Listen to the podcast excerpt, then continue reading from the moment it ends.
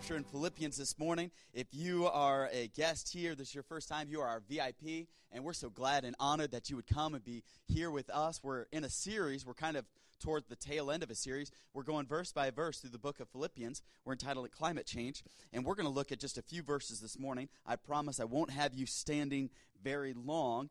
Philippians chapter number 3, verse number 12. If you didn't bring your Bible, it'll be up on the screen. Or if you have your worship guide, the uh, scripture will be in there. And if not, then uh, you can pull out your uh, mobile device and pull it up there. Whatever you use to look at the Word of God, we love to uh, study it and look at it together. All right? Let's start in chapter 3, verse number 12. And this is the Apostle Paul speaking. And he's writing a letter to the church at Philippi. And Paul is in a prison at this time, but he's writing to this young church. He had visited the church 10 years prior, and now he's writing to encourage them. He's writing to help them. And so we're kind of, we get to be a fly on the wall. We get to kind of eavesdrop on this uh, old fashioned email, all right? So let's begin in verse number 12. Here's what the Bible says Not as though I had already attained, neither was already perfect, but I follow after, if that I may apprehend that for which also I am apprehended of Christ Jesus.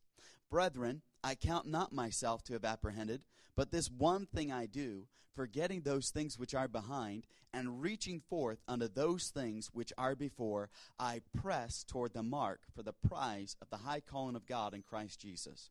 Verse 15, let us therefore, as many as be perfect, be thus minded, and if any thing ye be otherwise minded, God shall reveal it, even this unto you. Basically, I love the way the Apostle Paul's writing. He's saying, basically, hey guys, this is what I'm telling you to do. Listen to me. I'm right. And if you don't think I'm right, I'm still right. Okay? That's just the way the Apostle Paul writes. And so then he kind of rounds out this kind of this this portion of scripture with verse 16. He says, Nevertheless, whereto we have already attained, let us walk by the same rule, let us mind the same thing. I'm excited about this message, and I believe God's going to speak to our hearts. But let's pray, and then we'll be seated. Dear Heavenly Father, I thank you for this church. I thank you for the opportunity to open your word. I pray that your word would speak to us. Your word is powerful. Your word is quick. Your word has the ability to encourage, to convict. And I pray that it would be a comfort. I pray that it would be a help to people this morning. We give you all the honor and glory for what's going to be done this morning. We pray this in Jesus' powerful name, and all God's people said, Amen. Thank you. you may be seated. We are continuing this series. We're in week number seven, and uh, we're going to look at this portion of Scripture. I've been excited about this message probably since we dove into this book. Just kind of couldn't wait to get to this passage of Scripture. The Apostle Paul, like I said, is writing to this church. And we've entitled this series Climate Change because I meet too many people that they will tell you, you'll ask them, hey, how are you doing? And they're saying, I'll have, I'm having a bad day. And you're saying, okay, well, well what's going on? And that bad day just kind of takes over and they don't know how to ever get over that bad day. The problem is, you and I, we kind of take that bad day with us. We take it into the meeting, we take it into the family, we take it into uh, uh, coffee or lunch, whoever with, and we just we kind of say, well, I just need to unload on this person, or I just kind of need to need some help here. I'm not having a great day. And instead of understanding that we can fight our feelings, you see, we said you need to make the choice to rejoice. Joy is your job okay? That's our job the Apostle Paul is writing to this church, and it's amazing because he's writing from a prison. It'd be one thing if the Apostle Paul was on a beach in the Bahamas, having uh, sipping a mai tai and sitting back and saying, "Hey guys, you need to you need to be happy." That'd be one thing. We'd be like, "All right, Paul, whatever." But the fact that he's tied to Roman guards, the fact that he's in a Roman prison, the fact that he is suffering, the fact that he is on death row, doesn't know when his last days will be, and yet he still is saying, "Hey guys, in all things rejoice." All of a sudden we should perk up, we should listen. All of a sudden we should kind of uh, listen in. It's like when we talk to somebody who served in World War II, we just kind of be quiet. We just listen to them speak. Why? They've, they've been through some things. They have some, some wisdom they can share with us. There's some people that have gone through some things, and, and it's not my job to talk, it's my job to listen at that point. And here the Apostle Paul saying, Hey, church, I've been through some things. I'm going to help you now. And so this passage of Scripture is going to be vital. I think it's going to be important. And I'm really excited about this message because I feel that at this point in our church history, this mes- message is critical. The message is entitled Can't Stop, Won't Stop because we are exactly almost halfway through the year. Tomorrow starts June 1st, and it's halfway. And here's what happens we've been talking about hey, we're in the middle of a miracle, we're in the middle of something great. the problem with being in the middle of something is you don't know do I keep going or do I go back? Because they're both just as far, because you're right in the middle. You're in the middle of the year. You're in the middle of a situation. You're in the middle of a difficulty. And the choice you're making right now is do we go back or do we go forward? Because it's about the same distance. And so what happens is we have this tendency to give into complacency. Because why? We're right in the middle of something. And it's easy just to kind of relax a little bit. And I know we're coming up on summer, and I many of you, you're planning your summer vacation, and I hope you have a vacation. I hope you, even if it's just a staycation, just take some time off, get your batteries recharged, spend time with the family. I think it's vitally important. I'm encouraged when families want to be together. We need families that want to be together, and we understand that. But at the same time, we also need to remember that as we're going to have times of relax, what can happen, and maybe some of you are like me, if I go in a season where I just get too relaxed, I get complacent. If I get too relaxed, there's a temptation for me to not do my devotions. There's a temptation for me to not spend that time with the Lord in prayer. There's a temptation for me if I kind of, you know, I, I miss church once or twice, there's a temptation to kind of, oh, I missed twice. What's a third one? And we just kind of slip into a pattern where, where you're kind of, oh, I'm not as consistent as I once was. There's, there's a pattern of you take too long off of your ministry where you start getting complacent. You're thinking, well, they've gone this long without me. They must be fine. They don't really need me. And we get complacent. And so I want to challenge you. I really want to encourage you to have this mentality that the Apostle Paul, we're going to study here, that you, you're not going to stop. You won't stop. That nothing will stop you. And so let's dive into it this morning, shall we? In verse number 12, I see it. The Apostle Paul says, Not as though I had already attained, either were already perfect, but I follow after, if that I may apprehend that for which also I am apprehended of Christ Jesus. You say, what is the Apostle Paul saying here? What's up with this apprehended stuff? Basically, the Apostle Paul is saying, hey, something's gotten a hold of me, guys. Something just deep in me. For some of you, Stephen Curry is I mean, he's just gotten a hold of you. You just watch him on TV. You just watch the Golden State Warriors, and you're just you're pumped up about it, man. As soon as you see your friends, you're like, "Hey, did you see that game? You see, man, we're gonna take that team. We're gonna win the playoffs. It's gonna be great. We haven't been there in uh, 50 years or however long it's been, and you're you're pumped up about it. Something's gotten a hold of you. Some of you, uh, what's gotten a hold of us is anger at the 49ers and their decisions right now. That's what's gotten a hold of us, and or some of you, your job. You're just pumped up about your job. I love being around newlyweds because all uh, those two, you know, they're just googly eyes. I mean, they're just they're, they're they're all about each other. Something's just gotten a hold of them. The Apostle Paul is saying, Jesus Christ has gotten a hold of me. And then he's saying, but it's not just enough for Jesus to get a hold of me. He's saying, I want to apprehend that which has apprehended me. He's saying this, church, and this is number one, all right? I want to lay hold of what's got a hold of me. And that's the desire that if we're going to have, if we're going to fight complacency, that's kind of where we've got to start. That we've got to say, wait a minute. Jesus, He came chasing after me. Jesus saved me. He redeemed me. He's changed my life. He's gotten a hold of me. But am I going after Him? Am I getting a hold of Him? Because many of us, we're fine to say, oh, yeah, Jesus, He did this work for me, and Jesus, He, he did this, and I'm, I'm excited about that. But we don't do our due diligence to go after Jesus Christ, to pursue Him. And some of you, if this point is still foggy, just think about that moment where you first saw your spouse before they were your spouse. You're like, well, baby, there she goes. And here I go after her. I mean, something in that moment, you saw her or she saw you, and the guys are thinking, oh, yeah, she saw me. I mean, all this, come on, you kidding me? She's not dumb. She knew what she was getting. And, and you know, that's what we like to think, ladies. That's, that's how we build ourselves up as men. But the ladies are just like, you got to be kidding me. I threw up in my mouth when he said he liked me a little bit, but I got over that, you know? And so, you know, it's just one of the took some time. And so uh, when, when we first saw our spouse, we are just thinking, man, this person is beautiful. This person is handsome. And inside, something happened. Disney calls it twitterpated. I don't know what you call it, but they, everybody's got a different thing. You just said, I'm smitten, I've fallen, I've fallen hard, and I'm in love, and I'm just drunk with love, or whatever term you like to you like to use. But something got a hold of you, and you were like, I got to do something about this. I can't just let this go. I got to get a hold of that which has gotten a hold of me. And so that's what the Apostle Paul's saying. But you say, when did that happen? We don't have a lot of time, but in Acts chapter number 9, verse number 3, this is where we see the conversion of the Apostle Paul. And I want to read a little bit of scripture to you. It's important as we dive into this. The scripture begins at verse number 3. And as he had journeyed, this is the Apostle Paul, he came near Damascus, and suddenly there shined round about him a light from heaven, and he fell to the earth. Yes, Lord, I speak. I hear your voice. You're calling somebody. All right, somebody's got a phone. Anybody? Your phone?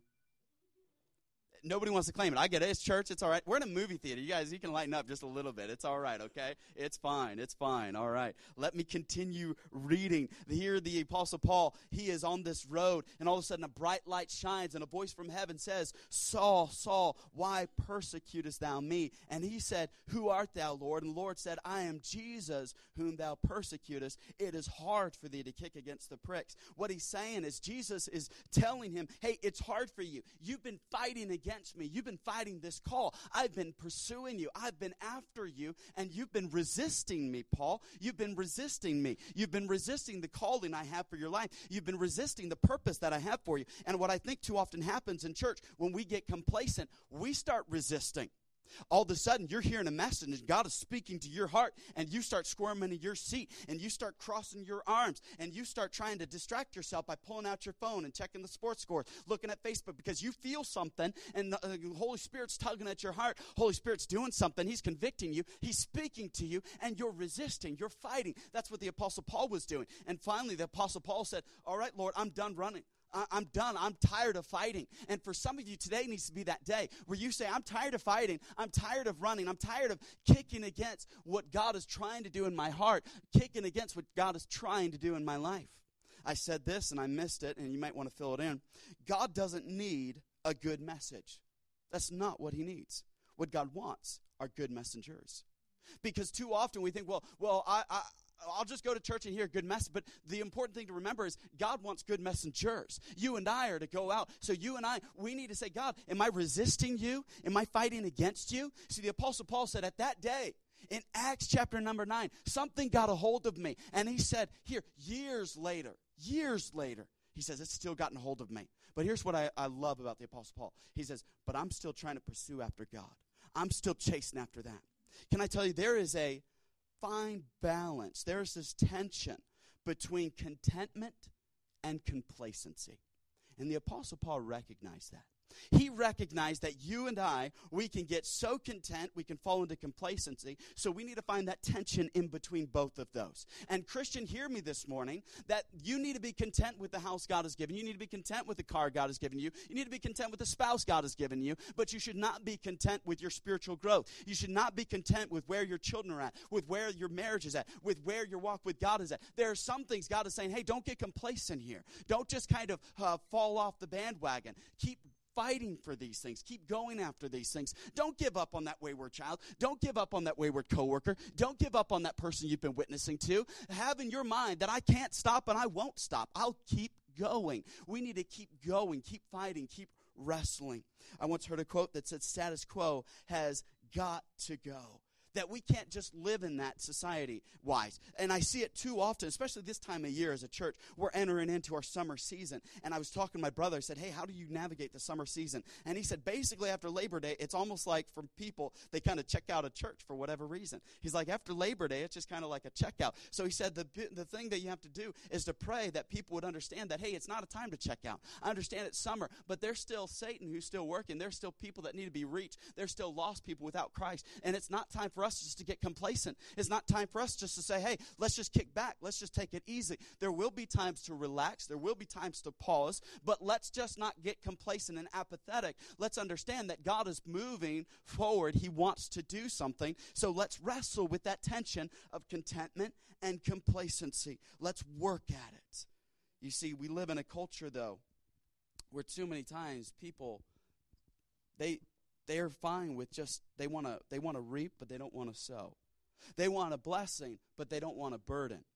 And so many of you are struggling with that with how do i navigate that? Hey i understand i shouldn't be content. I understand i shouldn't be complacent. So how do i wrestle with this? How do i endure this? The apostle paul is saying hey lay hold of that. Go after that. Push for those things. And he goes on in verse number 13 he says brethren I count not myself to have apprehended. He's saying, I haven't arrived, guys. He's encouraging because some of you may be saying, I hear what you're saying, preacher man. I hear what you're talking about. I hear that you want us to continue forward, but I haven't I haven't made it. There's some things I'm still struggling with. The Apostle Paul, he's encouraging us here. He's saying, I, I am too.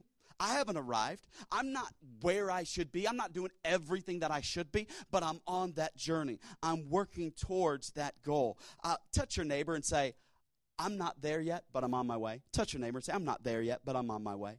I'm not there yet, but I'm on my way. Because you need to understand that none of us have arrived. I don't care how well you're doing in life. I don't care how, how much is in the bank account. I can't I don't care how well the kids are doing. None of us has arrived. We all have things in our heart in our life that we're working at. And here's the apostle Paul, the man that's going to write 13 books of the New Testament, a man that is going to go and preach the gospel far and wide. Here's a great man of God and here he's saying, "Hey guys, I haven't arrived. I, I haven't made it to where I want to be. I'm not all the way there yet. See, Paul is saying, I'm not perfect, but I'm making progress. How many of you, that's what you, you feel like? Hey, I'm not perfect, but I'm making progress. I'm not perfect, but I'm making progress. Can I tell you what? That's what our spouses love to hear. When, they, when we say, hey, you didn't do this. I know I didn't finish it, but I'm making progress. We're, we're getting closer. Come on, I almost got this room fixed up. Hey, I almost got this thing done. The yard's almost ready. There needs to be progress, all right? We haven't quite arrived, but there's got to be this progress. We're working towards something. But some of you are saying, man, I, I don't know. I've, I've messed up too much. There's, there's too much in my past. There's too much that I'm wrestling with. There's too much in my life. I said it last week. Imagine for a second, and some of you, you may not be as familiar with the scripture, but the Bible does talk about Paul's past. Paul was a murderer. He haled people and put them in prison. Paul would go throughout that region where he had liberty and he would take Christians, he would put them in jail. So just imagine every time the Apostle Paul got up to speak, imagine those faces of those martyrs. martyrs. Imagine the, the people that he put in prison. The ma- imagine for him the weight of guilt he had to endure. So don't think that, hey, you're sitting here and you're thinking, man, everything I've done, I've just messed up. I'm just too messed up for God to use me. I'm just too messed up. There's no, there's, and, and so what happens is we just say, well, why try? I'm too far gone, so I'll just quit now while I'm ahead.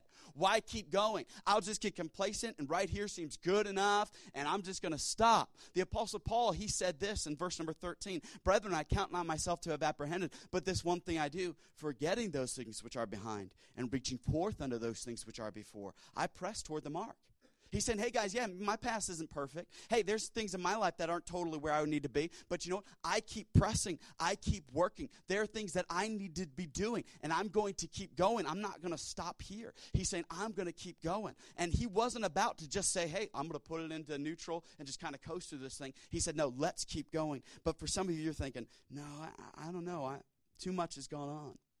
I want you to understand anyone that God has ever raised up has at one point in their life let God down. Think about it. Did Abraham let God down? God said, Abraham, hey, you're going to take your wife and you and your wife, you're going to, you're going to have a, a nation that's going to be like the sands of the sea and like the stars of the sky. And Abraham messed that up pretty bad. Took his wife's servant and he went and had a relationship with her and then thought he would have uh, children through her and he messed that up. What about David and Bathsheba? God was, and David was a man after God's own heart. Did he mess it up? Of course he messed up. You can go through character after character after character. What about Peter, the great, the bold Peter? He messed up. He didn't just deny Jesus once, he denied him three times. But God still used him. You see, God raises people up, and you may be thinking, well, I've let God down too many times. Here's what you need you stop letting the past swallow your present. You see, what, what has happened in the past for some of you, it's robbing your present. It's swallowing things up where you can't move forward because you're just bound by it. I know memory never travels alone. You have a memory or you go by a place and there's an emotion that comes with that memory. Some of you, that's why you love looking at old photo albums we uh, not too long ago we pulled out our wedding album that Jane and I got when we got married, and Megan was sitting there, and you could just see Megan was just grinning from ear to ear. And then they always invariably, I don't know if your kids do this, they ask the question, "Where was I?" You know, Megan's like, "Where? How come I? How come you didn't invite me?" And we are like, "Well, you're with God. You were a star. You were, you know, it's not it's not time to explain to her where she was, but uh, she's kind of bitter, and so she's asked us to get remarried so she could be the flower girl and everything. And so, uh, you know, and, and but when you go through those those photo albums, and all of a sudden, emotions or memories start flooding. But those memories don't travel alone, they travel with emotions. And some of you, you can look at a photo album, and all of a sudden, there's great memories and great emotions. But some of you, a memory will pop into your head, and the emotion that follows is not a good emotion. It's a painful one, it's a hurtful one, it's a devastating one. And the Apostle Paul, he recognizes this. And he's saying, hey guys, we've got to forget this. We've got to put it out of our mind. We've got to fight that because Satan wants nothing more than to keep bringing those in your face, to keep reminding you how bad your past may have been. He'll keep bringing that up. And so the Apostle Paul is telling this young church, hey, church, if you're going to be effective, if you're going to do something for the Lord, just understand that you're going to need to forget some things. You're going to need to forget some things. Understand that this church at Philippi was a Roman colony. It takes 10 Jews to have a synagogue. And when Paul went there, he had to meet at the river because there weren't enough Jews to have a synagogue, so there was no place to meet. And so, in Jewish custom and Jewish culture, you would go down to a body of water and worship. So, they didn't even have 10 Jews in this Roman colony. And this Roman colony was growing, and it was a lot of commerce. It was the doorway to Europe, and it was strategic. But yet there weren't a lot of Jews there, weren't a lot of Israelites. So the ones that were there understand that they didn't have a lot of encouragement, a lot of help, a lot of people saying, hey, let's keep the old traditions. Hey, let's do, let's follow these things. Let's keep ourselves pure. They didn't have that. that early church, they wouldn't have had that encouragement either. And so some of you maybe feel like, well, I'm going at this thing alone. Understand the Apostle Paul is saying, hey, keep going. Keep going, church. Keep going. Say to yourself, I can't stop. I won't stop. I'm going to keep going. I was studying a little bit of NASCAR, and I don't know, out in California, I don't know how many NASCAR fans there are, but I read that NASCAR, they don't have any what they call wing mirrors on any of their cars. Some of you are like, wing mirrors? What's a wing mirror? Basically, the rear view mirror on the driver's side and the passenger side. They don't have that on any of the cars. They only have the one rear view mirror up here. That's the only one. And as far as drivers, they don't look at it that much. You say, why? Because they have some strategic people that are in the middle of the track and they're called spotters. What a spotter will do via radio, who's connected to the driver, will tell the driver, hey, don't look behind you, keep driving forward because when you're going 200 and something miles per hour, you don't have a lot of reaction time. So that split second you look behind or you look up, it's a split second. You could lose the race and you could crash. So it's very dangerous for these drivers to look up in these mirrors. So they have spotters, and they have to listen to the voice of that spotter. Listen to the voice of that one that's guiding them. For some of you, you're so focused on your past, you're ruining your present. You're so focused what's going on behind you, you're not seeing that you're wrecking your life. You're not seeing that you're wrecking your marriage. You're not seeing that you're wrecking your children's life. You're not seeing it because you're so focused on what happened. And for some of you, your past was great. You're pretty darn awesome as a football player. You're pretty great. You dated all the great girls or all the great guys, and you want to just live in the past, and that's still messing up your present because because your past will always swallow your present. If you let it, it'll keep going. And there's some people, they love to just live in the present or live in the past. Just living in what I used to be, what I used to do, how I used to live, and how much money I used to have, and how great it was before I married you, how, for how great it was before I had you kids. Man, I had clean clothes, I had money in the bank account, my car always had gas. Man, life was good. And we just live back there. And I know it's funny sometimes to joke about it, but sometimes it sours our spirit and it changes things inside of us. So don't let your past swallow your present, but don't let your fear frame your future. The Apostle Paul is saying, hey, if you're going to press forward, and it was a precarious time, he's in prison. He's in prison, and here he's saying, hey, we got to move forward. But I noticed something, and notice it if you would.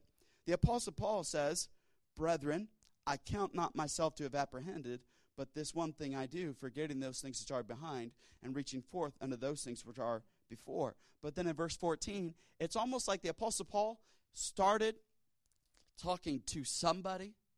And then in verse number 14, it says, I press toward the mark for the prize, of the high calling of God in Christ Jesus. It's almost like the Apostle Paul is like almost doing what I'm doing. It's almost like he's up here and he's teaching to people, he's talking to a people. And then it's almost like he gets contemplative in verse number 14. And it's almost like in verse number 14, he steps away from speaking to the crowd. And it's almost like he's talking to himself. I press toward the mark the prize, the high calling of God in Christ Jesus.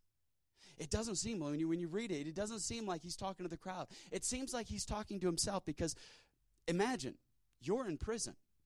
Imagine life isn't looking too bright.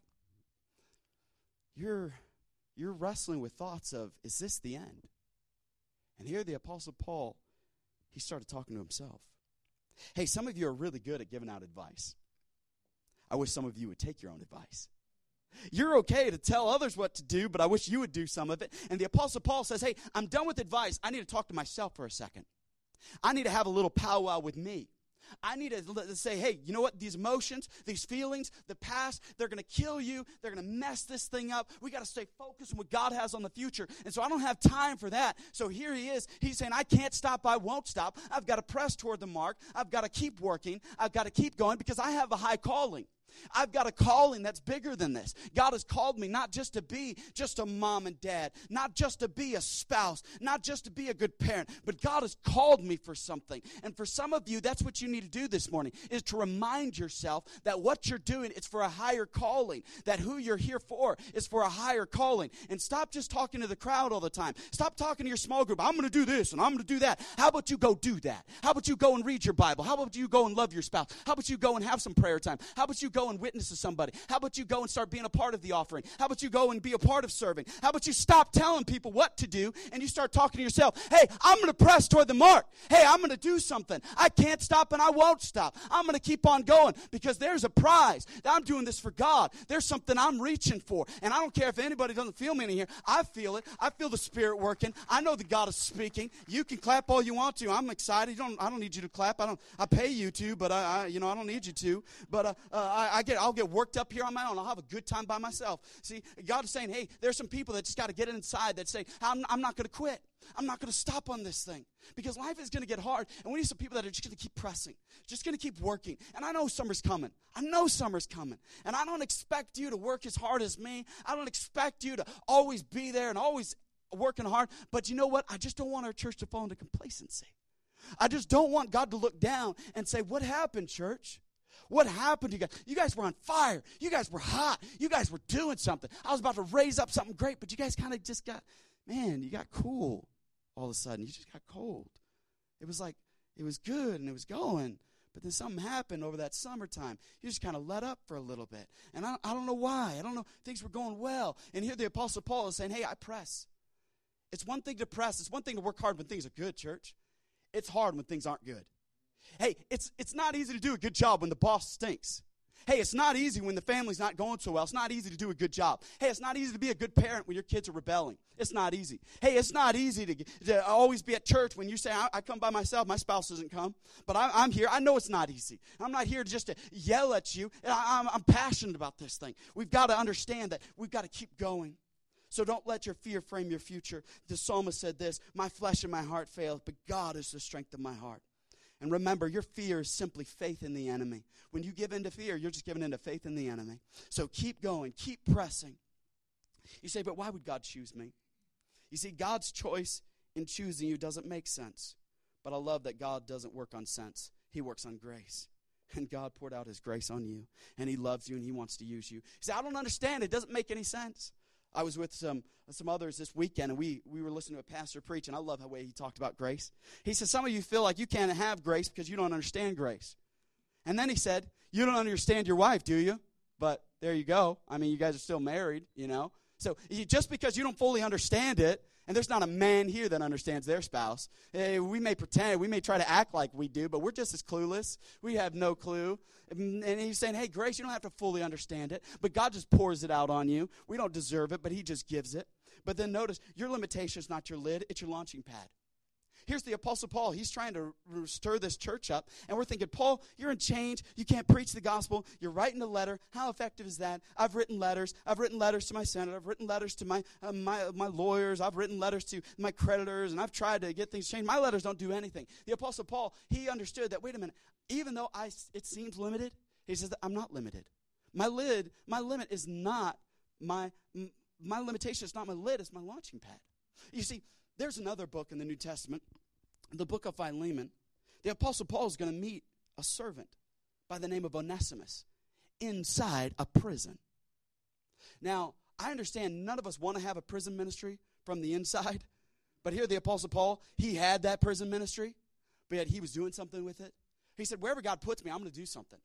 I don't care if I'm tied to Roman soldiers, I'm going to witness to the Roman soldiers. I don't care if I'm tied to another slave, I'm going to witness to him. The book of Philemon is all about one character by the name of Onesimus, and Onesimus gets saved. Onesimus ran from his slave owner, and Paul witnessed to him. Onesimus gets saved. Onesimus' life gets glorious change. And then Paul writes a letter to his slave owner and says, Onesimus, you need to go back to Philemon, and you need to straighten this thing out. And so Paul sends him back to him, but Paul never would have reached him if he wasn't in a prison. There was that one life that he never would have had that impact if he wouldn't have been in an uncomfortable spot. For some of you, you say, I'm in an uncomfortable spot. It doesn't feel real good. It's not exactly where I want to be. But God says, that's exactly where I want you to be. That's exactly what I have for you. It's not comfortable. It's not pleasant. But if you'll endure a little bit of pain, you're going to see a whole lot of produce. You're going to see a whole lot of product. I'm going to do something in the middle of that if you'll just stay with it. So your limitation is not your lid, it's your launching pad, church. So stop looking at these things that are devastating and these things that you're just saying, why, why would God do this? And start changing your mindset. What does God have in this? What is God wanting to teach me? What is God wanting to do through this? But the Apostle Paul said, I press toward the mark for the prize of the high calling of God in Christ Jesus.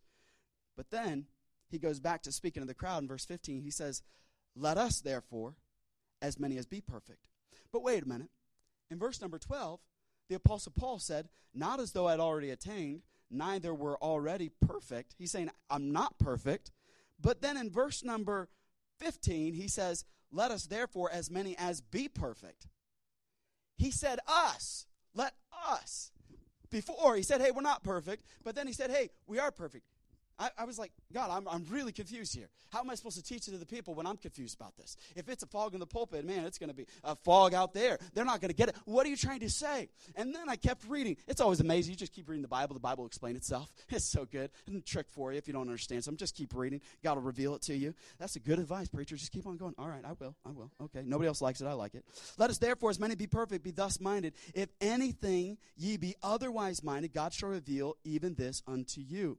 Nevertheless, whereunto we have already attained, let us walk by the same rule. Let us mind the same thing. And all of a sudden it made sense.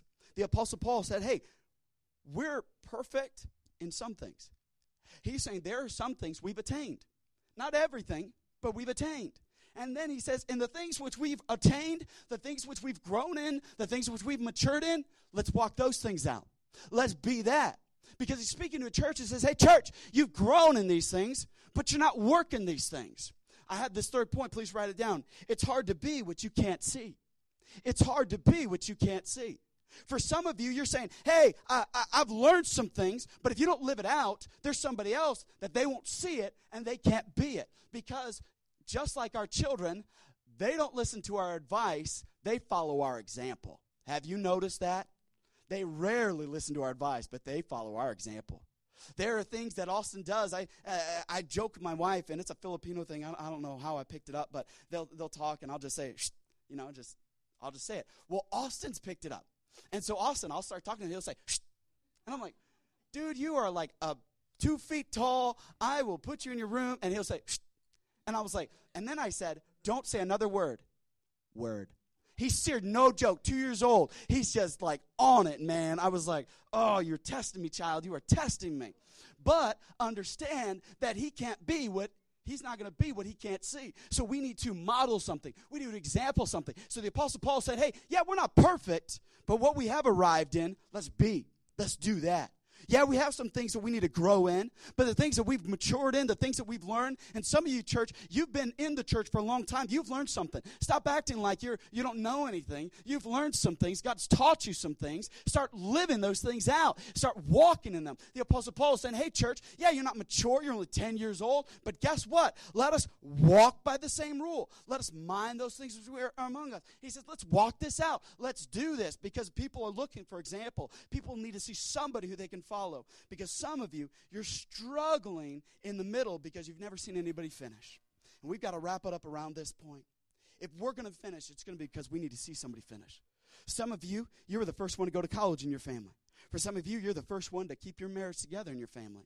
For some of you, you're the first one to say, hey, I'm going to do something different. I'm not going to be the alcoholic my father was. I'm not going to be the drug addict my father was. I'm not going to give in to those things. I'm not going to have that anger issue like my mother or like my father. I'm not going to, I'm not going to give in to that pornography addiction. I'm not going to give in to that I'm just a lazy good for nothing. No, no, no. I'm going to be different.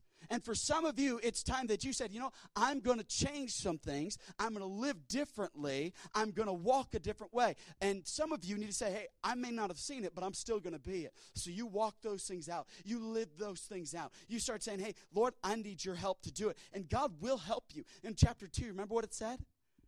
For the God which worketh in you, both to will and to do of his good pleasure, he's working. He's working. What, to do what? To bring your conduct to reach the level of your calling. Our conduct needs to reach the level of our calling. The Apostle Paul said, I press towards the prize of the high calling of God in Christ Jesus. The Apostle Paul said, Hey, I don't just do this for nothing, I do this for something. And then it was great. I read another verse. I, I, didn't understand it, so I went over to Hebrews. Hebrews chapter number three, verse number one. The Bible says there this: Wherefore, holy brethren, partakers of the heavenly calling. We all have a heavenly calling. We all have a prize. We all have a day that we're going to stand before God and we want to hear those words, Well done, thou good and faithful servant. We all have something we need to live in. It's not enough. Oh, I just got saved and I'm just fine. I'm just going to stay here. No, no. There needs to be a point where we say, I'm growing in some things. I'm, I'm going to develop because God is saying, I'm trying to bring your conduct to the level of your calling. Because you who call yourselves Christians, let's be Christians. Let the world know that we are Christians, not by what we say, but by our actions. That they can look at us and say, there's something about that person, something about their spirit, some way that they treat their family. There's something about them that they are followers of God. Hey, we got enough people giving Christians a bad name. We need to be the ones giving Christianity a good name. We need to be the ones that are just something about you guys, where it's something that, man, we love differently. We live differently. There's something wonderful about us that we just understand that God wants to do something different. Your conduct needs to reach the level of your calling. And then lastly, you can't change your character overnight, but you can change your course overnight. Some of you say, well, well, it's really hard to change a habit. Yeah, you're not going to change it overnight. Don't kid yourself for a second you're going to change that overnight. It's going to take some time, but you got to work at it. But you can change your course. There are some things you could change right now in your life. And I'm praying that it is it, it, that God would do a work that there would be those specific things where He would just begin to change in you. Those things you say, I've been wrestling with this, and you would make a decision and say, God, I've been wrestling with this thing. I, I know that you've been wanting me to change in this. My spouse has even been bringing it up to me. Every time I hear the preacher speak, I mean, he could speak on something else, but you're convicting me about that. And I don't know why in my devotions everything comes back to that thing. And I don't know what your thing is. And you don't know what my thing is, but we've all got that thing. That thing that we're wrestling with, that thing that we need help with, that thing that we struggle with, that thing that we keep bearing with us. And it's time that we say, you know what? I can't change my character overnight, but I can't change the course. I'm going to take a turn here. I'm going to do some things differently. I'm going to make a different decision here. You're saying, Paul is saying, I know you're not there yet, but what you have learned, teach.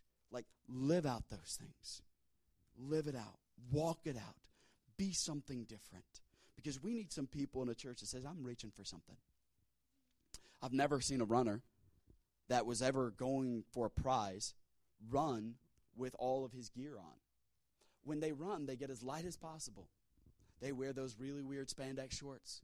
You get those runner shoes and you hold them, and they start getting down in the ounces. Oh, these shoes weigh so many ounces. Because why? They don't want any weight, they don't want anything that's going to slow them down. I think us as Christians, we pile on so much, and we wonder why we're just not effective. We wonder why that it, it seems like the more we have doesn't make our lives better, and so we just go through life a little bit more miserable. And we're wondering why we're not effective at uh, reaching our neighbors or effective at reaching our family for Christ. It's because we piled on so much. We're trying to run, and it's it's ridiculous. I laugh when I go through airports, and because most of the time I am that guy. I have the baby stroller I have my wife's suitcase. I have the baby's car seat. I had the diaper bag. Praise the Lord that we're out of the diaper bag stage. And then you've got your suitcase. You got the other thing. And I'm too cheap to spend 250 to get that little stroller cart and put it on that and wheel that. No, I would rather just muscle this thing. And so I'm that guy that as I start out, man, things are okay, but I'm in the middle of the, tar- uh, terminal. I'm walking, and man, my knees are getting lower and I'm getting slower. Why? Because I'm just weighted down. And my wife looks at me with her Jamba Juice. Can you hurry it up? We got a plane to catch. Mm, yes, ma'am. You know, and they just keep trudging along. I look ridiculous, and then and then I see another dad with his kids, and he's got all this stuff. We just kind of look at each other, and we know just kind of like, there's a bro code, you know. We're just kind of like, yeah, man, I, I know what you're going through. You know, we didn't sign up for this, but this is what we got. You know, this is it. This is this is what Dad of the Year looks like. And for some of you, your Christian life, man, you start out real good in January. Man, even with all that baggage and all that crap you carry, and you're just going through it. But all of a sudden, you're like, man, life's getting really difficult. And you're wondering why you're slipping into complacency because you're carrying all that baggage. It's ridiculous. And if you would just say, hey, you know, some of this baggage has got to go. Some of the stuff that I'm carrying that's slowing me down, this is ridiculous. Why carry this? Why do I keep doing this? It's not effective. It doesn't help my marriage. It doesn't help my walk with God. This isn't, this isn't helping me. Because I've, I've, I've got to keep going. I've often told people if we're going to journey far, we've got to travel light. If we're going to journey far, we're going to travel light. Now, I'm not saying sell everything you have and, and move off to a monastery in Tibet. What I am saying, though, is our soul needs to travel light. Some of us, we carry so much on our soul, so much on our heart, and that just weighs us down. The pain of the past, fear of the future, that'll cripple you. It'll weigh you down. And it's time to say, you know what? God's called me to accomplish something, and I've got to make it because I can't stop, because I'm setting the example. Because people don't follow my advice, they follow my example. And if they're going to follow my example, I want to be a finisher. We live in a day and age where people don't finish anything. We don't finish. Come on, we see it all the time. What happened? Did you finish high school? No, I got my GED. Come on, I mean, that's good. You got your GED, but why didn't you finish? I don't know. I just wanted to work. Yeah, did you finish college? No, I dropped out of college, bounced around a couple community colleges, kind of do this and this. Yeah, I'm working at McDonald's. Minimum wage might go up to 15 bucks. I'm like, you're making more than me, you know? And, uh, you know, people, you say, what about this? Or, or, what happened to that project? Or what happened to that job? Or what happened to that relationship? Can't finish anything. We need to go back to being a generation that are finishers. Finish what we start. The church needs to be full of people that finish what we start. That we look at our marriages, we look at our families, and say, God, this is what you've entrusted me with. Good and bad, thick and thin. I'm going to finish with this. I'm not a perfect person. My wife's not a perfect person, but we're in it together. We're to finish this. And I know sometimes we think, well, well, I don't like this person. I'm going to trade him in. I'm going to go get another one. You know, I, I talked with my grandmother. Her husband died at a young age, and they got married young, but through it all, all the stories, I don't have time to share them with you. She was like, we just stuck it out. Just stuck it together until the moment he died. And then I said, Oma, the grandmother in German, I said, You were 44 when he passed away. Why didn't you remarry? She said, I never felt peace about it.